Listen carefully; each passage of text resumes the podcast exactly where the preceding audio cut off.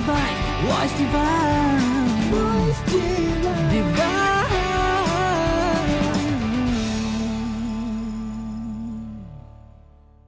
जो आईने में है उसकी तरफदारी भी करनी है। मगर जो हम में है उसे हमें यारी भी करनी है। हर एक से मिलने जुलने की कवायद से भी बचना है। हर एक से मिलने जुलने की अदाकारी भी करनी है। खुद अपने आप से होते भी रहना है फरार अक्सर खुद अपने आप से होते भी रहना है फरार अक्सर खुद अपने आप की अक्सर गिरफ्तारी भी करनी है। हम्म, ये सब जीने के तरीके हैं।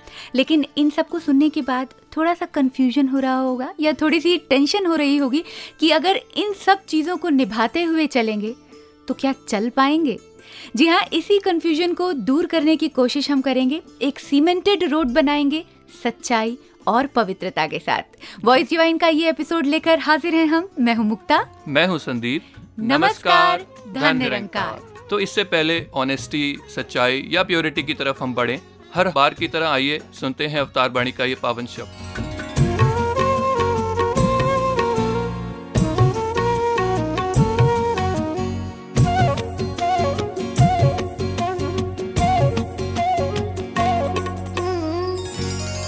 ि गुरु दादमदम पल पल सिख गुरु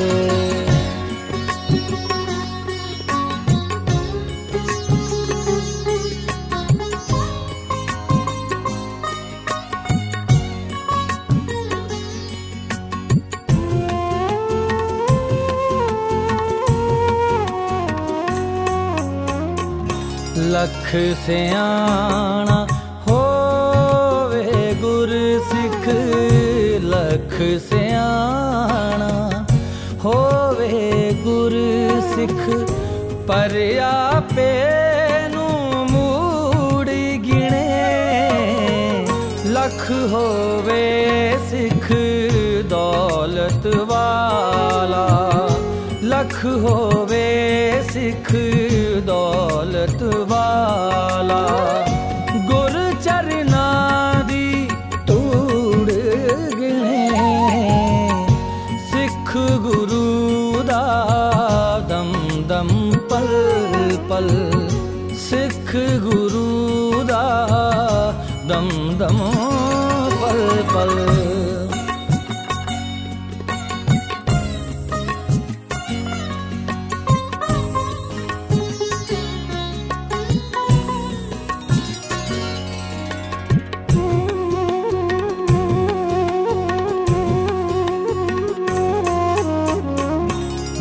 ਦਰ ਉੱਤੇ ਆ ਕੇ ਗੁਰ ਸਿੱਖ ਗੁਰ ਦਰ ਉੱਤੇ ਆ ਕੇ ਗੁਰ ਸਿੱਖ ਜਾਣੋ ਕੀ ਮੁੱਕ ਜਾਂਦਾ ਏ।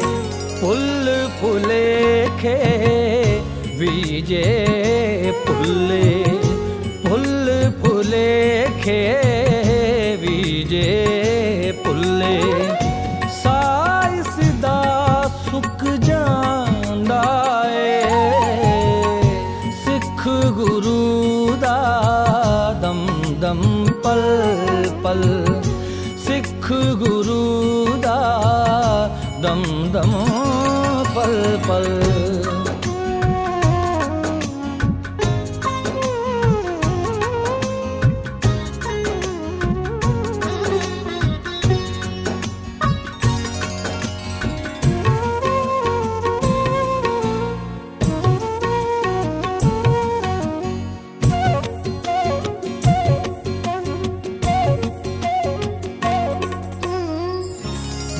ਸਿੱਖ ਨੂੰ ਨਹੀਂ, ਇੱਛਾ ਫਲਦੀ ਗੁਰ ਸਿੱਖ ਨੂੰ ਨਹੀਂ, ਇੱਛਾ ਫਲਦੀ ਕਰਮ ਸਦਾ ਨਿਸ਼ਕਾਮ ਕਰੇ। ਕਹੇ ਅਵਤਾਰ, ਇਹੋ ਜੇ ਸਿੱਖ ਦਾ। ਕਹੇ ਅਵਤਾਰ ਇਹੋ ਜੈ ਸਿੱਖ ਦਾ ਸਤਿਗੁਰ ਰੋਸ਼ਨ ਨਾਮ ਕਰੇ। ਸਿੱਖ ਗੁਰੂ ਦਾ ਦਮ ਦਮ ਪਲ ਪਲ। ਸਿੱਖ ਗੁਰੂ ਦਾ ਦਮ ਦਮ ਪਲ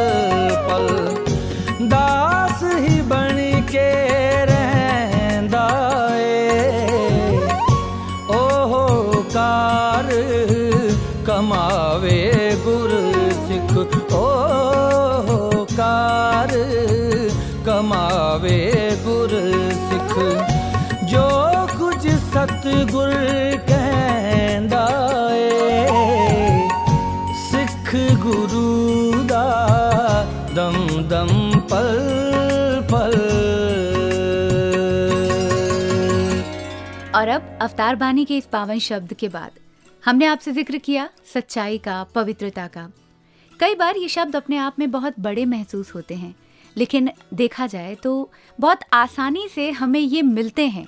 हम संभालते हैं इनको कितना है वो देखने वाली बात होती है। तो इन्हीं विषयों पर बात करने के लिए हमारे साथ स्टूडियो में हमारे पैनलिस्ट मौजूद हैं। We are fortunate. हमारे साथ आज इंद्रजीत शर्मा जी हैं और इनके नाम से ज़्यादा सब इन्हें साकेत वाले शर्मा जी के नाम से जानते हैं। बहुत बहुत स्वागत है आपका शर्मा जी। धन्यवाद मुक्ता जी।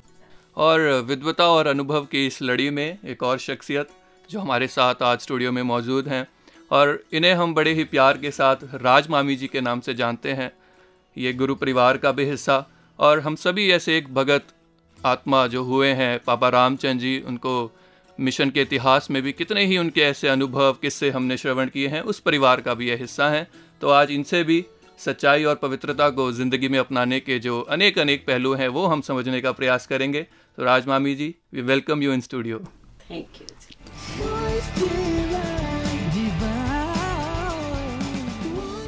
तो सबसे पहला सवाल राज मामी जी ये है कि ईमानदारी और पवित्रता की हम बात करते हैं लेकिन आज के दौर में डेफिनेशन क्या है ऑनेस्टी की? ईमानदारी तो ये परम पिता परमात्मा सच है। बाकी तो दुनिया में जो भी नज़र आ रहा है सब झूठ है। कहते हैं बंदे चशम दीदिंग फनाए कि जो इन आँखों से नज़र आ रहा है वो सब झूठ है और जो गुरु आँखें देता है वो उससे ये जो नंकार प्रभु नज़र आता है केवल ये ही सच्चा है। जी। जैसे अवतार बानी में लिखा है ए नंकार ए सच्चा हरदम ना इदा सच्चाई ये हैसी हैवी होवे गावी रचना खूब बनाई है। जो ये परम पिता परमात्मा आदि काल से है है, अब भी है, फिर भी रहेगा, ये इसी का नाम सच्चा है। बाकी तो जो दुनिया है, सब ख़त्म हो जाएगी, लेकिन ये हमेशा कायम दायम रहेगा। और ईमानदारी की आप बात कर रहे हो तो ये परम पिता परमात्मा को जब हम जान जाते हैं, हर समय महसूस करते हैं, इसका एहसास करते हैं, हमारे साथ है तो फिर जीवन में ईमानदारी, सच्चाई ये गुण अपने आप चले आते माने ये कि इस सोच को लेकर अगर चलते हैं तो कोई भी कर्म किया जाए वो सच्चा है वो ईमानदारी से किया गया बिल्कुल बिल्कुल। और स्पिरिचुअल एस्पेक्ट तो मुक्ता जी हमने अभी सुना भी कि निरंकार सच अगर हमारी ज़िंदगी में आया तो हम सच्चाई के साथ सहज ही जुड़ जाते हैं। जी। मगर शर्मा जी मैं आप जी की तरफ़ आते हुए ये पूछना चाहूँगा अगर हम मॉरल एस्पेक्ट की बात करें तो बचपन से ही बात बताई जाती है कि ऑनेस्टी सच्चाई honesty is the best policy but in today's world when everyone is a part of that rat race दौड़ रहे हैं सभी तो क्या आज के दौर में भी मॉरली अगर हम बात करें तो सच्चाई is really honesty is the best policy today क्या सच्चाई को अपनाना उतना ही आसान है? हाँ संदीप जी, ये बात तो आपकी ठीक है। राजमामी जी ने भी बहुत अच्छी बात कही, शास्त्रों के अनुसार एक ब्रह्म द्वितीय सब नास्ते लेकिन हम गृहस्थी लोग हैं।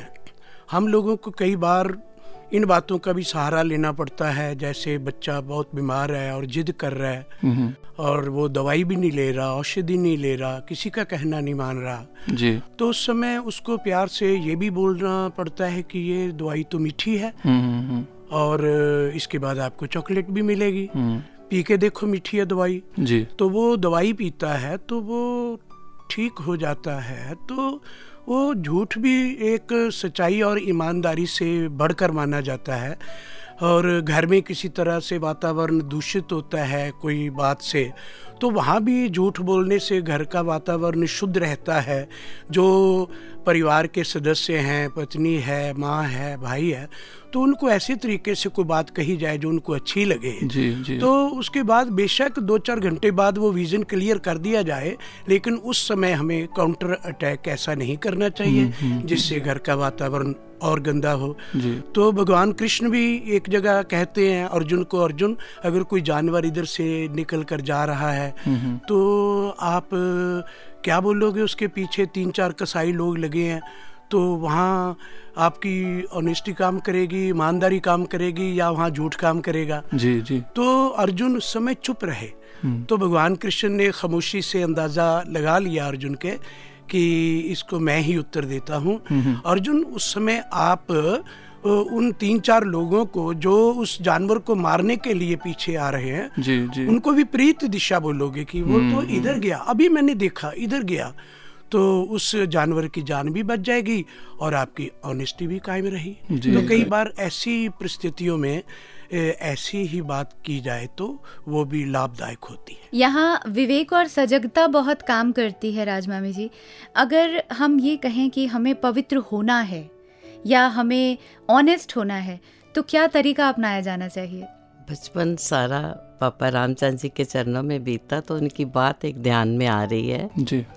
कि वो कहते थे हमेशा अगर ईमानदारी पे सच्चाई पे चलोगे तो नंकार सच्चा पातशाह हमेशा आपका साथ देगा। एक बार ऐसे ही दुकान दूध दही की जैसे उस पर सैंपल भरा गया तो पापा जी ने अलग अलग भाइयों को अलग अलग बुला के पूछा पहले छोटे ब्रदर को पूछा कहते दूध में कभी पानी मिलाते हो? हम्म, हम्म, उन्होंने कहा नहीं पापा जी ऐसा काम कभी नहीं किया।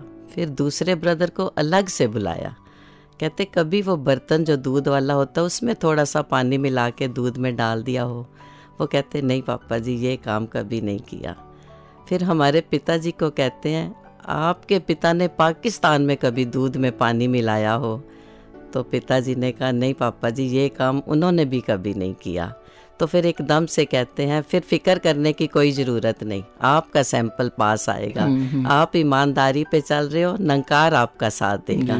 तो ऐसे ही हुआ जब कोर्ट में तरीक हुई पिताजी वहाँ पेश हुए तो एकदम से जज साहब कहते हैं दीवान चंद जी बरी आपका सैंपल पास है तो इससे यही सीख जो बचपन से भी मिली और वैसे भी ईमानदारी और सच्चाई के रास्ते पे हम चलते हैं तो ये नंकार परम पिता परमात्मा हमारा साथ हमेशा देता है। जी और दोनों ही बातों से जो एक कंक्लूजन अभी इसी क्वेश्चन के लिए जो निकल करके आ रहा है वो ये कि from core of your heart आत्मिक रूप से आपने सच्चाई ईमानदारी और प्योरिटी को पवित्रता को छोड़ना नहीं है। जी। लेकिन जैसा शर्मा जी ने कहा जी। कि अगर कहीं संसार में ऐसी परिस्थिति आ रही है घर में परिवार में तो हो सकता है कि आपको झूठ का सहारा भी लेना पड़े। जी। लेकिन what really matters is your intentions right अगर वो सच है तो सच्चाई honesty is still the best policy right वो बात भी बीच में मैं ज़रूर शेयर करूँगा कि सच का पैगाम दें अगर तो यूँ दिया करें मकसद तो हो बयाम अगर दिल ना दुखा करे। हर आदमी का हर आदमी का होता नहीं एक सा मिजाज जैसा मरीज़ देखिए वैसी दवा करे। तो हो सकता है दवा कड़वी हो लेकिन सच्चाई के साथ दी जा रही है तो वो ठीक ज़रूर होगा। जी हाँ और यही कोशिश हम लगातार करते रहेंगे इस बातचीत को हम जारी रखेंगे लेकिन पहले सुनते हैं ये गीत। सतगुरु से हम बहुत कुछ कह गए। सतगुरु से हम बहुत कुछ कह गए पर निभा पाने में पीछे रह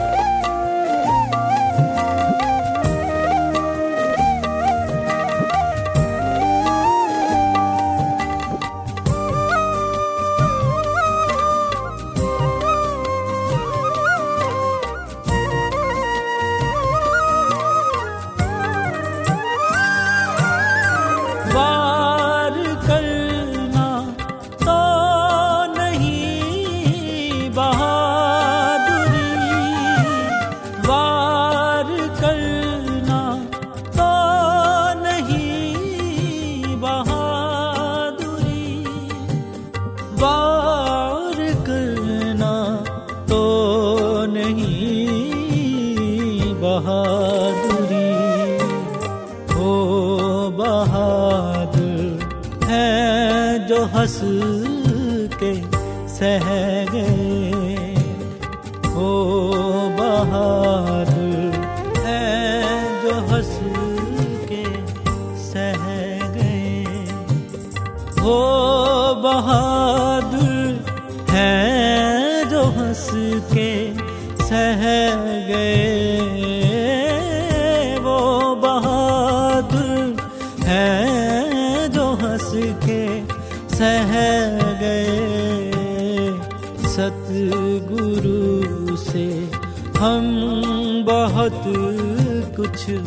कह गए सतगुरु से हम बहुत कुछ कह गए।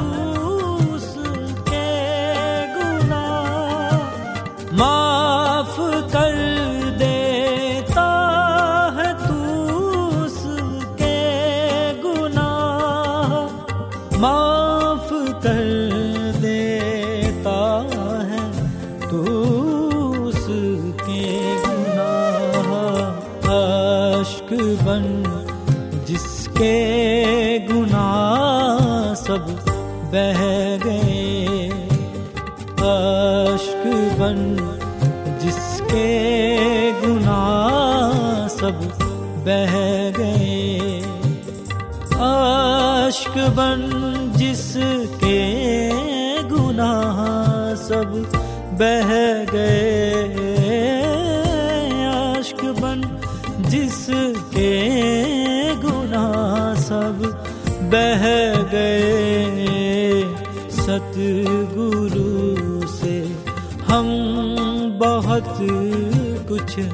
कह गए सतगुरु से हम बहुत कुछ कह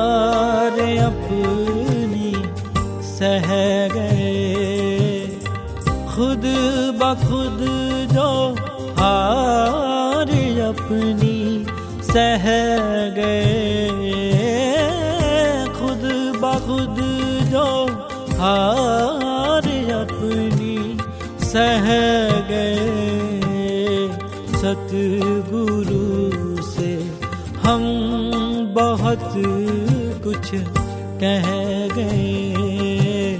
सतगुरु से हम बहुत कुछ कह गए।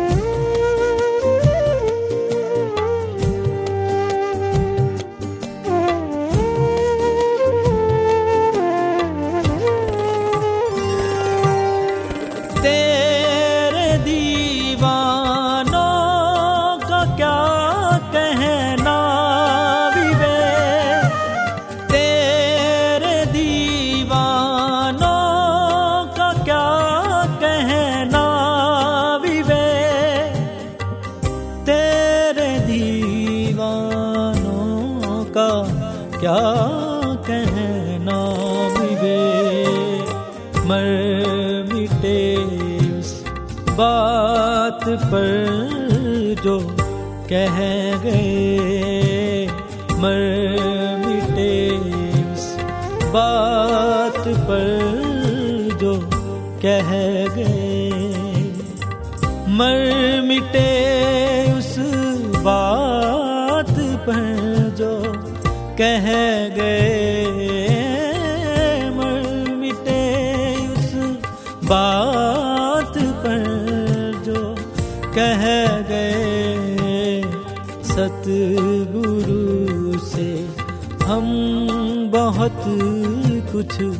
कह गए, सतगुरु से हम बहुत कुछ कह गए। तो इस सुमधुर गीत के बाद आइए फिर एक बार अपने पैनलिस्ट से मुखातिब होते हुए, शर्मा जी, आपकी और हमने संसार में देखा है कि आजकल बहुत सी मेथोडोलॉजीज़ और इतने सारे इक्विपमेंट्स छोटी छोटे लेवल पे हम प्योरिटी के लिए यूज़ करते हैं बॉडी के लिए। सैनिटाइजर्स हैं या कहीं से भी होके आए तो बच्चे को बोला जाता है, बेटा पहले हाथ धो, खाना खाने से पहले। और भी ऐसा बहुत कुछ। तो ध्यान रखते हैं कि हम पवित्र रहें, साफ़ रहें, सच्चे रहें। लेकिन मन का क्या? मन को भी किसी सैनिटाइजर की ज़रूरत है जो मोमेंट्री हमारे विकार आकर के इसको प्रदूषित करते हैं। उस लेवल पर जाकर के अगर उसको सच्चा रहना है, मन को सच्चा रहना है, पवित्र रहना है, आत्मिक रूप में तो उसके लिए क्या उपाय है, वो आप जी बताइए। हाँ संदीप जी बाहर की पवित्रता के साथ साथ मन की पवित्रता बहुत ज़रूरी है। बल्कि इसको मैं यूँ कहूँ कि मन की पवित्रता से ही तन की पवित्रता जागरूक होती है। जी। जैसे हमारा मन परेशान होता है तो हम सत्संग में जाते हैं महात्माओं के प्रवचन सुनते हैं और मन उससे पवित्र होता है हमारा मन शुद्ध होता है। जी। तो मन शुद्ध होता है तो फिर हमारी आँखें शुद्ध होती हैं नज़र शुद्ध होती है। मन शुद्ध होता है मन मीन्स विचारधारा जी जी। हमारी सोच। जी।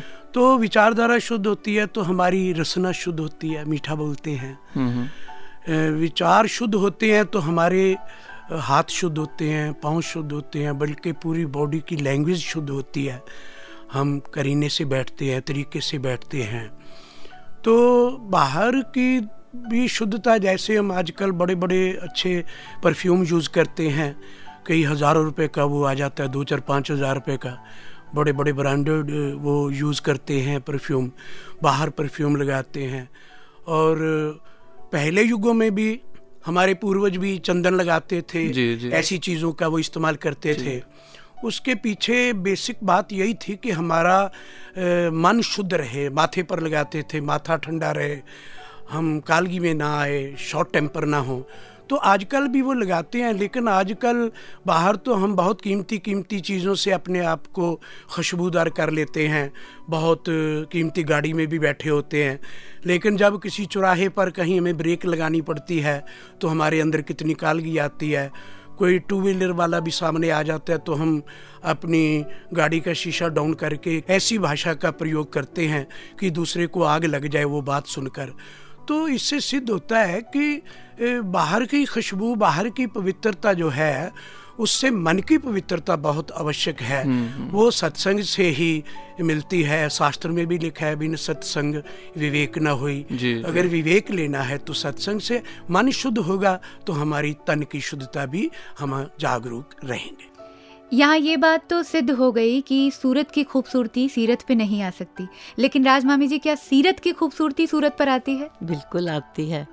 जैसे कहा कि face is the index of mind हमारे मन में जैसे विचार होते हैं हमारे चेहरे पे वो नज़र आता है बिल्कुल। तो ऐसे ही संतों ने कहा भी है पुरातन संतों में तन पवित्र सेवा किए, धन पवित्र दिए दान, मन पवित्र हरि भजन से। इत विधि हो कल्याण। जब हम शरीर से गुरु दर पे सेवा करते हैं, हाथ पाँव से तो ये शरीर पवित्र हो जाता है। धन भी जो परमात्मा ने हमें दिया है, हम जितना जितना सेवा पे लगाते हैं, ये धन पवित्र हो जाता है, हमारे लिए सुखदायी हो जाता है। और मन पवित्र हरि भजन से कहा है कि जितना जितना इस अलंकार प्रभु का सिमरन करते हैं हम इसके साथ जुड़ते चले जाते हैं। तो ये मन भी जो है, ये पवित्र होता चला जाता है, क्योंकि मन है जिस दे आखे लग के हर वेले तू होना ख्वार ये मन ही है जो हमें परेशान करता है।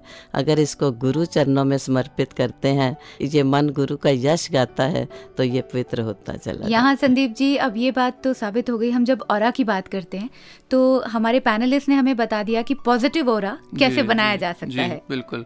और इस रूहानियत की लड़ी को इस रूहानियत से भरी चर्चा को हम और आगे बढ़ाएँगे। लेकिन उससे पहले आइए बढ़ते हैं नेक्स्ट सेगमेंट की ओर। सुनो कहानी एक, एक रूहानी। सुनो रूहानी एक कहानी। शरीर की बाहरी सुंदरता पर अभिमान क्यों? वो तो भगवान की देन है। उसके लिए परमात्मा को धन्यवाद देना चाहिए। असली सुंदरता तो दिल और दिमाग की होती है। जो आदमी की असली कमाई है। सूफी संत, महाकवि मलिक मोहम्मद जायसी का चेहरा बहुत ही बदसूरत था। सारे चेहरे पर चेचक के दाग और एक आँख भी गायब। यह और बात है कि जायसी के मन की सुंदरता बेजोड़ थी। उनकी महिमा और यश से प्रभावित होकर सुल्तान शेर शाह ने जायसी को अपने दरबार में आमंत्रित किया। बड़े आदर से उन्हें दरबार में लाया गया। तभी एक अजीब बात हो गई। जायसी के चेहरे को देखते ही सुल्तान को हँसी आ गई। इतना बड़ा नाम और ऐसी शक्ल सूरत और अब जायसी की बारी थी। संत ने सुल्तान से पूछा मटिया ही हंसे सी कि कोह रही मिट्टी पर हंस रहे हो या कुम्हार पर? सब एक मिट्टी के पुतले हैं। इन्हें गढ़ने वाला कुमार एक है। मेरा मज़ाक उड़ा रहे हो या मुझे गुरु बनाने वाले परमात्मा का? फिर तो सुल्तान पानी पानी हो गया। फकीर के सामने शर्म के मारे बादशाह का सिर झुक गया। सुनो रूहानी, एक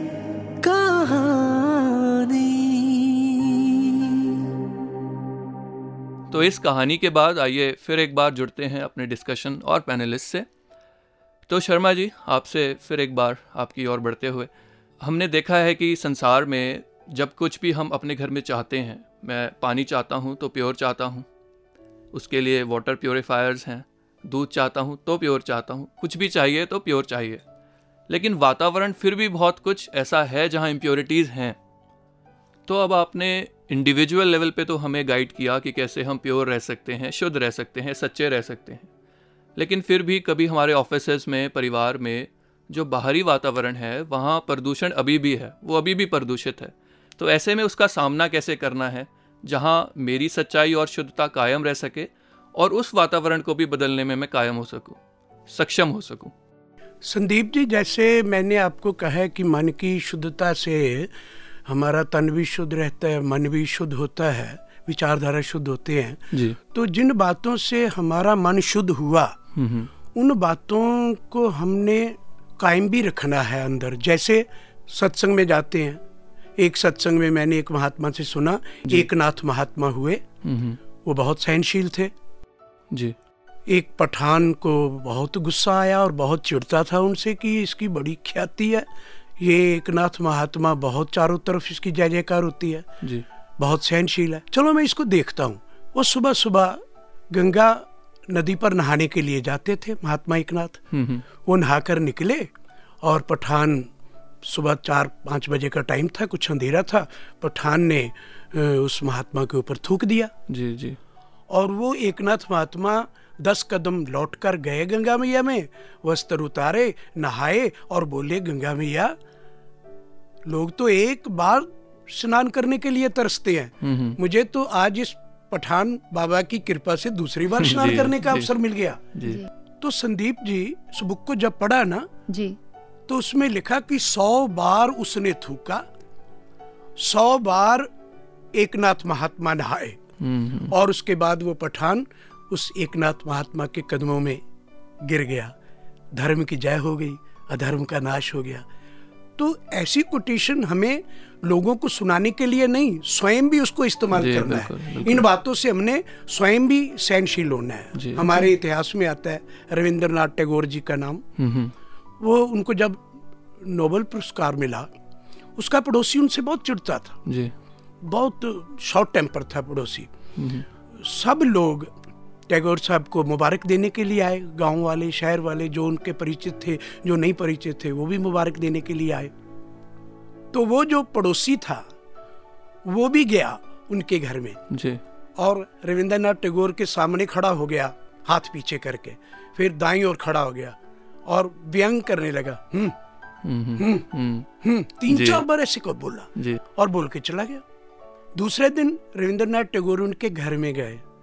वो पेपर पढ़ रहे थे चेयर पे बैठे। उन्होंने देख लिया उन्होंने पेपर और अपनी आँखों के आगे कर लिया इग्नोर किया उनको, नाथ टेगोर जी। रविंद्रनाथ टैगोर जी को। जैसे ही इग्नोर किया वो थोड़ा सामने आकर खड़े हो गए। उधर से भी इग्नोर किया। हाँ फिर तीसरी करवट में आकर खड़े हो गए और बोले कि पड़ोसी महोदय कल आप मेरे घर में आए मैं आपको ठीक तरह से अटेंड नहीं कर सका। मैं आपसे माफ़ी मांगने के लिए आया हूँ। आप मेरे घर में आए मैं अतिथि सत्कार नहीं कर सका। तो वो व्यक्ति उठकर रविंद्रनाथ टैगोर के कदमों में गिर गया। धर्म की जीत हो गई अधर्म का नाश हो गया। तो हमने ऐसे अपने आप को बदलना है। हज़रत मोहम्मद साहब की भी एक बात है। जी। वो जब घर से निकलते थे तो एक मोहल्ले में एक बुढ़िया माता रोज उनके सिर में कूड़े का एक टोकरा डालती थी और कहती थी तू मोहम्मद है? हम्म, तू मोहम्मद है? खुदा की जानकारी देता है। जब दो चार दस रोज ऐसे देखा तो वो अपना पगड़ी टोपी झाड़ते और उधर से निकल जाते। रास्ता वही था मोहम्मद साहब के घर से बाहर जाने का। जी जी। एक दिन जब निकले तो सिर में किसी ने कूड़ा नहीं डाला। अड़ोसियों पड़ोसियों से पूछा वो बुज़ुर्ग माता कहाँ है? कहते उसको तो ज्वर है बुखार है घर में पड़ी हुई है अकेली थी वो। जब मोहम्मद साहब कमरे में गए तो माँ बुखार से हूँ कर रही थी हूँ हूँ कर रही थी। तो मोहम्मद साहब ने वहाँ पानी गर्म किया थोड़ा औषधि दी तो दो दिन मोहम्मद साहब उस माँ के घर में रहे। तीसरे दिन माँ का जब ताप उतरा तो वो कहने लगी बेटा तू कौन है? कहते माँ मैं मोहम्मद. उसी समय चार पैसे नीचे उतरकर मोहम्मद साहब के कदमों की कदम बोसी की अर्थात कदमों को चूमा। जी, जी। धर्म जीत गया अधर्म का नाश हो गया। तो हम भी अपने संसार में अड़ोस पड़ोस में इन बातों को दोहराने की बजाय क्रियात्मक रूप अपने जीवन में लें तो हमें भी लाभ होगा और वातावरण भी शुद्ध होगा क्यों मुक्ता जी? बिल्कुल आपने ये जो बातें कही वो सुनने के बाद राज मामी जी ऐसा महसूस होता है कि अगर आप सहनशील हैं अगर आप सजग हैं तो प्योरिटी आप में अपने आप आती रहेगी। आप संतों महात्माओं के वचन सुनेंगे तो प्योरिटी आपके अंदर आती चली जाएगी। लेकिन अगर आज के सिनेरियो में देखें हम यूथ को टारगेट करके देखें इसे वर्ल्ड लेवल पर देखें कितना आसान है प्योरिटी अपना लेना। है तो बहुत आसान अगर इस परम पिता परमात्मा के साथ हमारा नाता जुड़ा हुआ है तो। जी। अक्सर हम ज़िंदगी में देखते हैं जिसके पास हमने सालों साल बिताए होते हैं मिल के रहते हैं। तो कोई देखने वाला कई बार कह देता है आप ना बिल्कुल एक जैसे लगते हो। आपके हाव भाव मिलते हैं आपके जेस्चर्स मिलते हैं। बिल्कुल उसके वाले गुण आप में नज़र आते हैं। बिल्कुल ये होता है। अगर आप साथ रह रहे हैं पाँच सात साल और बीत जाते हैं तो लोग कहते हैं शक्ल हस्बैंड वाइफ को भी कह देते हैं। जी, जी। कहते हैं आप तो बिल्कुल एक जैसे ही लगते हो। तो अगर हर समय इस परम पिता परमात्मा के साथ हमारा नाता जुड़ा हुआ है ये परम पिता परमात्मा जो सरल है सहज है पवित्र है इसके साथ अगर हर समय नाता जुड़ा है तो ये गुण हमारे में अपने आप चले आते हैं। क्या खूब है क्या खूब जैसे अब कबीर साहब जी ने जब उन्होंने ये लोगों को वैरमो भरमों में से निकाला जी। तो लोगों ने कहना शुरू कर दिया कबीर साहब का ना रूप बिगड़ गया है ये अब संत महात्मा नहीं रहे। वो कहते हैं हाँ मेरा रूप तो बिगड़ गया है पर कैसे बिगड़ा है वो मैं बताता हूँ। कहते जैसे तांबे पारस का संग करता है उसका रूप तो बिगड़ जाता है वो तांबा नहीं रहता वो सोना बन जाता है। और ऐसे ही अगर कोई नदी नाला है वो गंगा में मिल जाता है तो वो नदी नाला नहीं रहता वो गंगा बन जाता है कहते ऐसे ही मैं भी संतों का संग किया मेरा रूप तो बदल गया बिगड़ गया मैं कहते फिर मैं क्या बन गया अब राम के जैसा बन गया हूँ ਤੇ ਰੱਬ ਨੂੰ ਇਨ੍ਹਾਂ ਸੰਤਾਂ ਕੋਲੋਂ ਵੱਖਰਾ ਕੋਈ ਨਹੀਂ ਕਹਿ ਸਕਦਾ ਅਵਤਾਰ ਜਿਵੇਂ ਬੰਦੇ ਤੋਂ परछावा वक नहीं रह सकता। बिल्कुल ये संग की जब बात की जाती है तो आप अगर अच्छे के साथ हैं कहते हैं कादल की कोठरी से आप सफ़ेद निकल नहीं सकते हैं। और अगर आप इत्र की दुकान से निकलते हैं तो महक अपने आप आ जाती है। संदीप जी जब हमारे सदगुरु ने हमें ज्ञान देने में किसी तरह की कोताही नहीं बरती हमें प्योर हंड्रेड परसेंट प्योर ज्ञान दे दिया कुछ नहीं छुपाया हमसे। तो फिर हमारा भी ये फ़र्ज़ बनता है कि जो लगन जो चिंतन उसने हमें दिया है हम उस लगन को लालसा में तब्दील ना करें उस चिंतन को चिंता में तब्दील ना करें। बिल्कुल। ये बातें हम अपने जहन में बिठा लें अपने कर्म में बिठा लें तो मुझे नहीं लगता है कि अपनी मंजिल तक पहुँचने में हमें कोई रोक सकता है।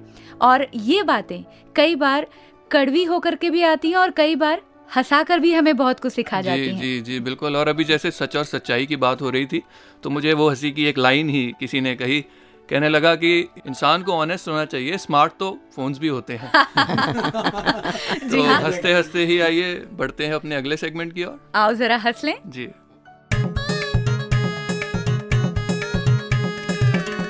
जे हंस दें तो नज़ारा आ जाए। वही वाह। जे शर्मा दें तो भी नज़ारा आ जाए।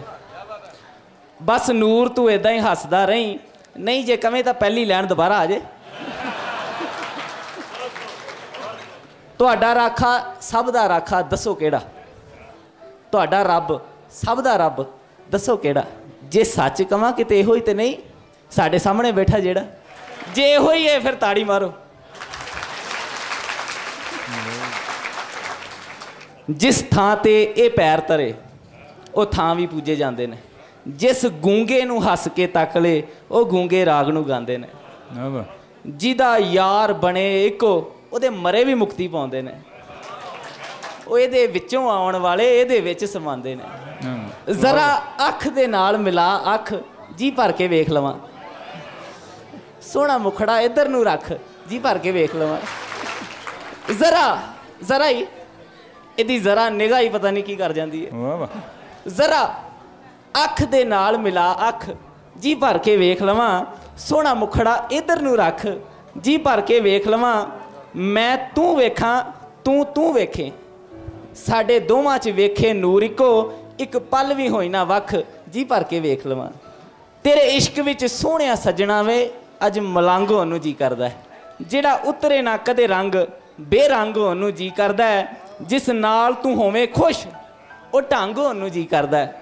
ਜਿੱਦਾਂ ਤੂੰ ਨੂਰ ਦੇ ਸੰਗ ਵਸਦਾ ਹੈ, ਅੰਗ ਸੰਗ ਹੋਣ ਨੂੰ ਜੀ ਕਰਦਾ ਹੈ। ਦੋ ਕੁ ਲੈਣਾ ਦੇ ਵਿੱਚ ਕੁਝ ਕੁ ਚੋਜ ਆਪਣੇ ਚੋਜੀ ਪ੍ਰੀਤਮ ਦੇ ਦੱਸਣ ਲੱਗਾ ਸਮਝ ਜਾਣਾ ਜੀ ਚੁੱਪ ਚੁੱਪ ਰਹਿ ਕੇ ਨਿੰਮਾ ਨਿੰਮਾ ਹੱਸ ਕੇ ਥੋੜਾ ਸ਼ਰਮਾ ਕੇ ਚੁੱਪ ਚੁੱਪ ਰਹਿ ਕੇ ਨਿੰਮਾ ਨਿੰਮਾ ਹੱਸ ਕੇ ਥੋੜਾ ਸ਼ਰਮਾ ਕੇ ਇਸ ਪਾਸੇ ਤੱਕ ਕੇ ਉਸ ਪਾਸੇ ਤੱਕ ਕੇ ਨਖਰਾ ਵਿਖਾ ਕੇ ਇਹ ਕੁਝ ਕੁ ਚੋਜ ਨੇ ਮੇਰੇ ਪ੍ਰੀਤਮ ਦੇ ਔਰ ਕਿਰਪਾ ਕਰਨਾ ਤਰਸ ਕਰਨਾ ਹਮੇਸ਼ਾ ਇਹ ਪਿਆਰ ਬਣਿਆ ਰਵੇ ਖੁਦਾ ਖੁਦ ਬੈਠਾ ਹੈ ਸਾਹਮਣੇ फिर भी देखो शर्माता है।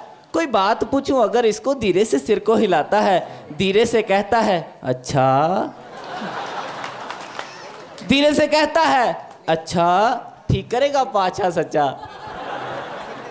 बात सुनकर सारी नूर की फिर थोड़ा सा मुस्कुराता है, फिर थोड़ा सा मुस्कुराता है। तो चलिए इस मुस्कुराहट के साथ अब थोड़ा सा संगीत भी सुन लिया जाए। ये गीत आपकी पसंद से। सतगुरु है जाग दी, जींदी शकल भगवान दी। सतगुरु है जाग दी, जींदी शक्ल भगवान दी। इस बंदा समझ लेना है खता इंसान दी। सतगुरु है जाग दी जींदी शक्ल भगवान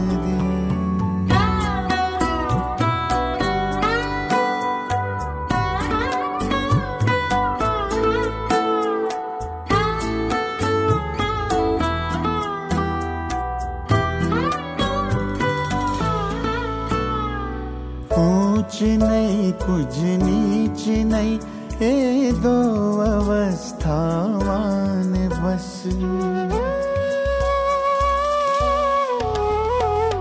ऊंच नहीं कुछ नीच नहीं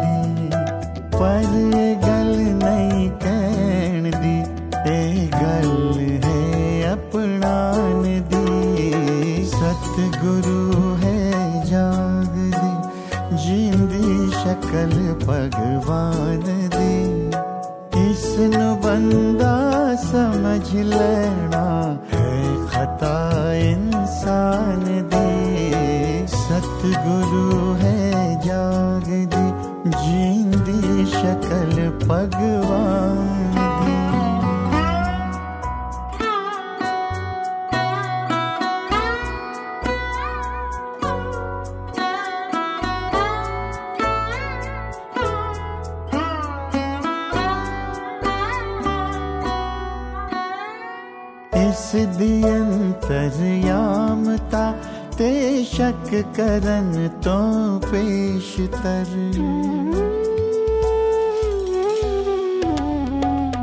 इस दियंतरयामता ते शक करन तो पेशतर।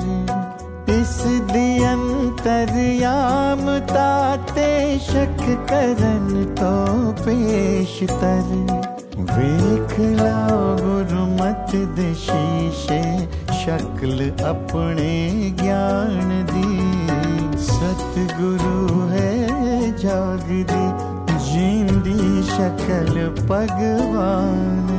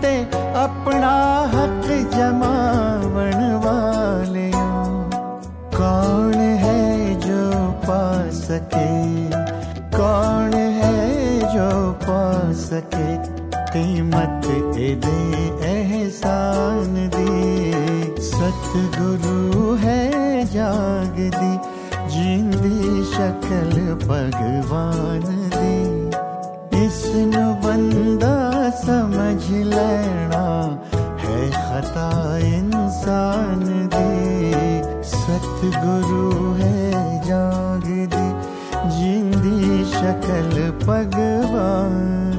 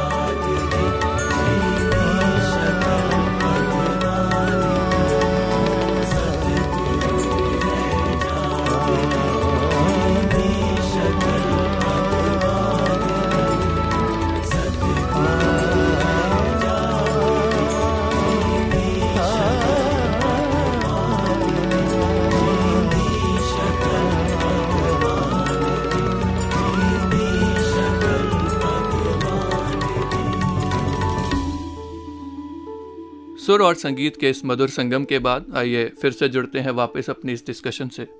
तो मुक्ता जी एक बात जो संसार में देखने में आती है अपने ऑफ़िस में भी कलीग्स के साथ कि लोग आजकल मोमेंट्री प्योरिटी ढूंढ रहे हैं मोमेंट्स में। जी। मोमेंट्स में ही समझते हैं कि हम इम्प्योर हो गए और मोमेंट्स में ही समझते हैं प्योर हो गए। या हो जाएँगे। हो जाएँगे एग्जैक्टली जी। और फिर जो उसको दूर करने के प्योर होने के जो तरीके हैं वो भी बड़े अजीब हैं। हम्म। किसी शायर ने शर्मा जी बहुत खूब एक बात कही कि कितनी अजीब है ये नेकियों की जस्तजू? कितनी अजीब है ये नेकियों की जुस्तजू? हम नमाज़ भी जल्दी में अदा करते हैं फिर से गुनाह करने के लिए। वाह वाह। प्योर होना चाहते हैं मगर मोमेंट्स के लिए कि हम जब नमाज़ अदा कर रहे होंगे तो हम फिर से प्योर हो जाएँगे। जी या अगर हमारा कोई काम अटका हुआ है किसी काम को पूरा करने जा रहे हैं तो उससे पहले हम सोचते हैं कि नहीं ये दान पुण्य कर जाए अब काम हमारा हो अच्छा हो है। जाएगा हाँ। पूरा हो जाएगा। जी जी। तो यहीं से मेरा एक सवाल जो दिल में आया वो आपसे मैं पूछना चाहूँगा कि मोमेंट्री ये प्योरिटी क्या इतनी ही होती है कि जितने पलों के लिए हमने नमाज़ अदा की या गुरमत की बात की या गुरु की शिक्षाओं को सुना उन मोमेंट्स में हम प्योर रहे व्यवहारिक तौर पे भी और मानसिक तौर पे भी। और जब जब हम दूर होते चले गए इनसे तो हम इम्प्योर होते चले गए। क्या इतनी ही है इम्प्योरिटी और प्योरिटी संदीप जी मूवमेंट को तो एक टेम्परेरी माना जाए। हमने हाथ धो लिए खाना खा लिया दोबारा फिर धोने पड़ेंगे। जी। वो बेसिकली वो नहीं मिलेगा जो कुछ हम तलाश कर रहे हैं। मैं आपको महात्मा कबीर की एक बात सुनाता हूँ। महात्मा कबीर काशी में रहते थे और बहुत विद्वान लोगों से जब उनका शास्त्रार होता तो सबको मुँह की खानी पड़ती। कुछ लोगों ने मिलकर महात्मा कबीर का शास्त्रार्थ बैनी पंडित से करवाने का सोचा। शास्त्रों के बारे चर्चा करनी थी। बैनी पंडित जी को बुलाया गया। जी। और कबीर जी को निमंत्रण दिया कल सुबह आपका शास्त्र शास्त्रार है बैनी पंडित जी के साथ। तो सुबह चार बजे दूसरे दिन बैनी पंडित जी बाहर शौच जा रहे थे पेट साफ़ करने के लिए जंगल में खुले में टॉयलेट जाते थे। तो जा रहे थे। तो जब लौटकर आए तो कबीर जी ने बोला पंडित जी राम राम क्योंकि उनकी रूपरेखा पंडित पंडित जैसी थी। जी, जी। तो पंडित जी राम राम तो पंडित जी कुछ नहीं बोले। दोबारा पूछा पंडित जी राम राम बोला तो वो कुछ नहीं बोले। तीसरी बार जब बोला तो वो पंडित जी ने एक छोटा सा कंकर पत्थर उठा के उनकी ओर मारा वो उनके माथे पर लगा। हम्म, हम्म, वो घर चले गए वो भी घर चले गए। कबीर जी घर से तैयार होकर आए माथे पर एक पट्टी सी बंधी हुई थी। जैसे ही वहाँ आए दरबार में बैनी पंडित ने पूछा ये अ, कबीर जी आपके माथे पर क्या हुआ है? जी। कहने लगे सुबह राम राम बोली थी उसने पत्थर मार दिया। अरे तुम थे सुबह? तेरे से तो मुझे शास्त्रार नहीं करना। तुझे तो बात भी नहीं करनी आती। कौन से वक्त कौन सी बात कहनी चाहिए? मुझे शास्त्रार नहीं करना तेरे से। मैं तो तू आपने राम राम का जवाब क्यों नहीं दिया? पत्थर क्यों मारा? कहते तुम्हें यह भी नहीं पता उस समय मैं अपवित्र था पेट साफ़ करके आया था। ऐसे समय में नहीं बोलते राम राम। अच्छा तो पंडित जी फिर पवित्र कैसे हुए? जी। कहते मट्टी से मैंने अपने लोटे को मट्टी से साफ़ किया। कहते मट्टी में तो बताते हैं बहुत बैक्टीरिया होते हैं बहुत जीव जंतु होते हैं उसी में पैदा होते हैं उसी में मर जाते हैं सब कुछ उसी में करते हैं। तो बहनी पंडित बहुत विद्वान थे कहने लगे मट्टी पानी से पवित्र हुई तो कहते पानी में भी बहुत जीव है। जी जी उसी जी. में पैदा होते हैं उसी में मर जाते हैं। तो फिर वो पंडित जी बोले कि पानी हवा से पवित्र हुआ। तो हवा कैसे पवित्र हुई? हवा में भी बहुत जीव जंतु हैं उसी में पैदा होते हैं उसी में मरते हैं सब कुछ उसी में करते हैं। तो पंडित जी ने कहा कि ये हवा राम के नाम से पवित्र हुई हम्म, ईश्वर से पवित्र हुई।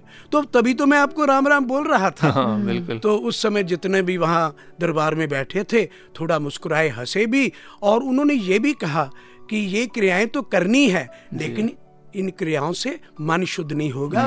मन शुद्ध करने के लिए भाव शुद्ध करने के लिए ईश्वर सत्ता के साथ जोड़ना पड़ेगा। मतलब किसी समय किसी शब्द की मोहताज नहीं है ईश्वर की बंदगी। क्यों राजमामी जी? बिल्कुल कहते मन चंगा तो कटौती में गंगा। बात ध्यान में आ गई। पापा रामचंद्र जी का करते थे अगर कोई चोर जो पहले ज़माने में घर कच्चे होते थे सेंध लगा के घर के अंदर घुस जाते थे तो वो एक रास्ता बन जाता है। जी। तो उस रास्ते से फिर ये मक्खियाँ मच्छर उस घर के अंदर कीड़े मकोड़े एंटर कर जाते हैं। ऐसे कहते हैं इस मन को भी अगर एक भी चीज़ की जैसे अहम ही आ गया तो इसके जितने साथी हैं धीरे धीरे क्रोध और दूसरों के प्रति ईर्षा ये चीज़ें आती जाएँगी। तो अगर इस मन का नाता इस परम पिता परमात्मा के साथ हर समय जुड़ा हुआ है तो ये चीज़ें मन पे वार नहीं कर सकती। मन हमेशा पवित्र बना रहेगा। जी। जी जी। और पुरातन ऐसे महात्मा अपनी ज़िंदगी से ही हमें अपने अनुभवों से ही कितना कुछ सिखा गए। बिल्कुल और अगर उन्हें हम रिकॉल करते रहें और ऐसे संतों महात्माओं से और सुनते रहें जैसे पापा रामचंद्र की बात हुई या कबीर साहब की बात हुई ऐसे संतों के विचार हमारे जीवन में एक जागरूकता लाते हैं और बदलाव की ताकत रखते हैं। जी जी। हमारा वॉइस डिवाइन में एक ऐसा सेगमेंट और भी है संदीप जी पत्रिका से जहाँ हमारे पास कुछ लिखित खजाना है। हम अपने लिसनर्स के साथ वो बांटते हैं इस सेगमेंट में तो क्यों ना वो सेगमेंट सुन लिया जाए। बिल्कुल। आइए सुनते हैं पत्रिका से।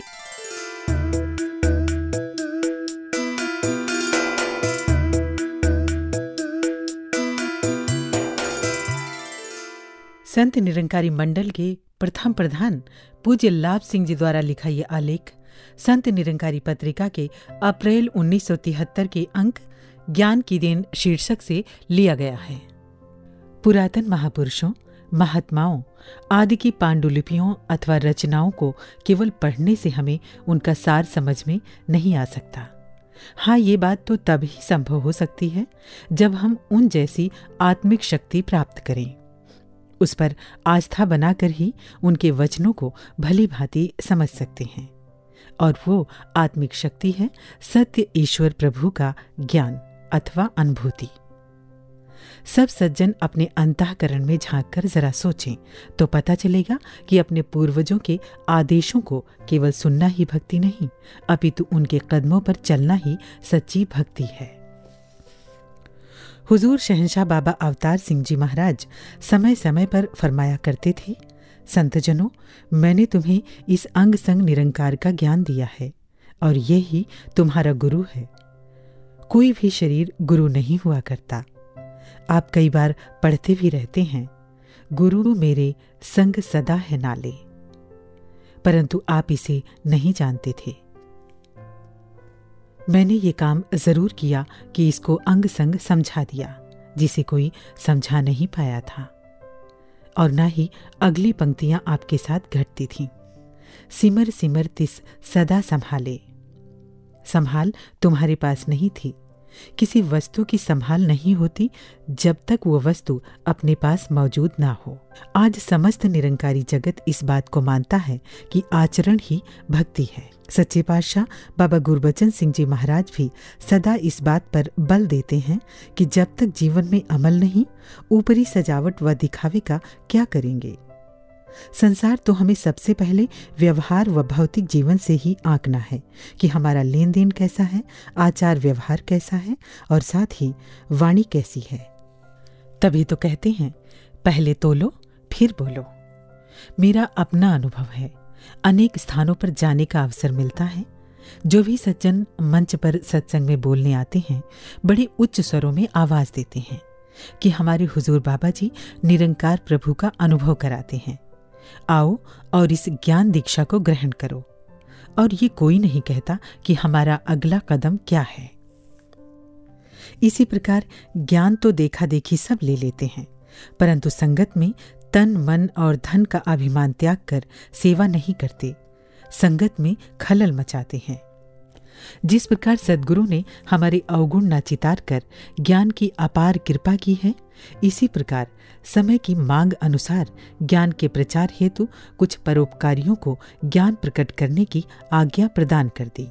अब हमारा महान कर्तव्य हो जाता है कि संगत में आदर्श आचरण अपनाकर दूसरों के हृदयों को प्रभावित कर परोपकारियों के जीवन तैयार करें। तभी ज्ञान का लौकिक और अलौकिक रूप से पूरा लाभ होगा।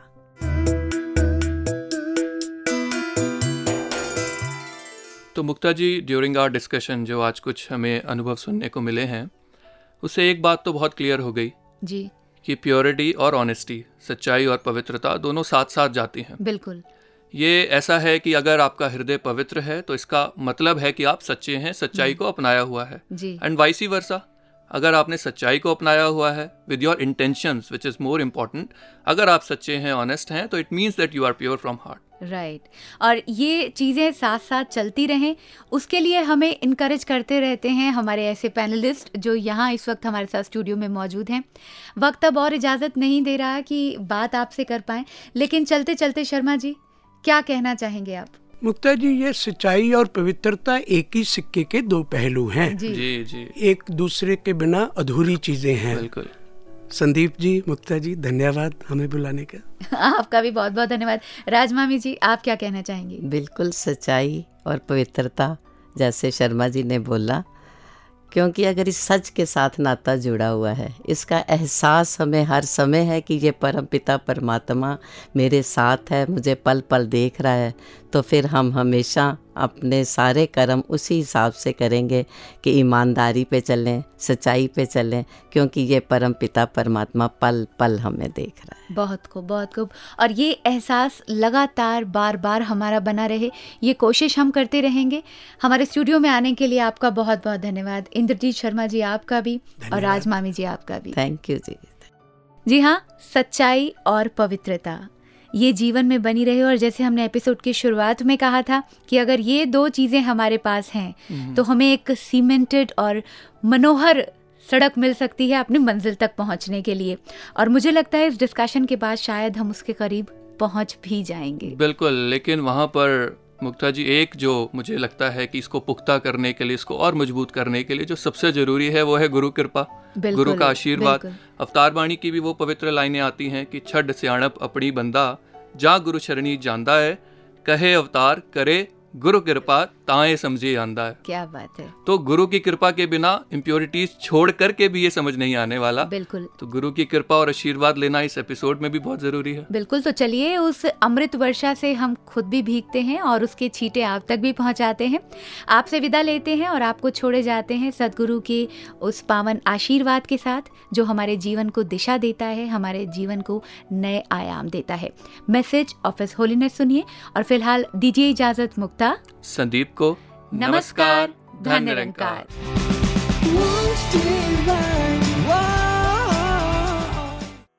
भक्त के कदम सत्संग की तरफ़ बढ़ते हैं जहाँ पर सत्य का ही बखान होता है जहाँ पर सत्य का आधार लेकर जीवन जीने की प्रेरणाएँ मिलती हैं। जहाँ पर इसी सत्य को समर्पित होकर आप आप वार कर एक जीवन की यात्रा को भक्त तय करते आए हैं। उसी का ही ज़िक्र अनेकों ढंगों से, अनेकों रचना से उसको अभिव्यक्ति दी जाती है शब्दों के रूप में। इस भाव के साथ कि वाकई इस जीवन में हम इस सत्य को ही जीवन में प्रधानता देते चले जाएँ, जिसके बारे में पहले भी कहा गया है कि ओढ़क सच रही, कि कूर्ण खट्टे नानका, कि ये दुनिया जो संसार, इसकी बनस्पत ये जो ओढ़क सच रहने वाला है, जो आद सच रहने वाला है जुगाद सच रहने वाला है, जो तीन काल है सत्य तो मिथ्या है संसार अभी भी आप पढ़ रहे थे तो इस सत्य परमात्मा निराकार की महिमा युगों युगों से गाई गई है। तमाम वेद शास्त्र धर्म ग्रंथ भरे पड़े हैं। तमाम वली गुरु, पीर, पैगंबर भक्त जनों ने जिसकी महिमा गाई है, जिसको जीवन का आधार माना है, जिसको सृष्टि का आधार माना है, सारी कायनात का जो रचनहार है, जो पालनहार है, इसी को ही भक्तों ने जीवन में विशेषता दी है, इसी को ही प्रधानता दी है। क्योंकि जानते हैं कि यही है जो हमेशा रहने वाला है। ये तीन काल में यही सत्य है। सुबह, शाम, दिन, रात में यही सत्य है। बचपन, जवानी, बुजुर्गी में यही सत्य है। तो इसलिए इस सत्य का बोलबाला भक्तों ने हमेशा कराया है। मन के तारों को झनकृत करता निरंकारी रेडियो। आपके लिए लाया है अलग अलग सेगमेंट्स का महकता गुलदस्ता।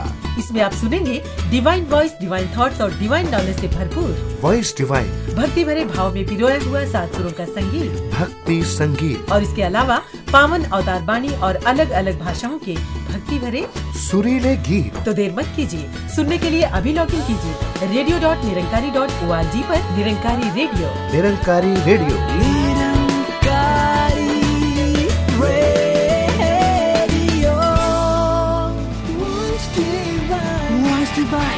Voice divine, divine.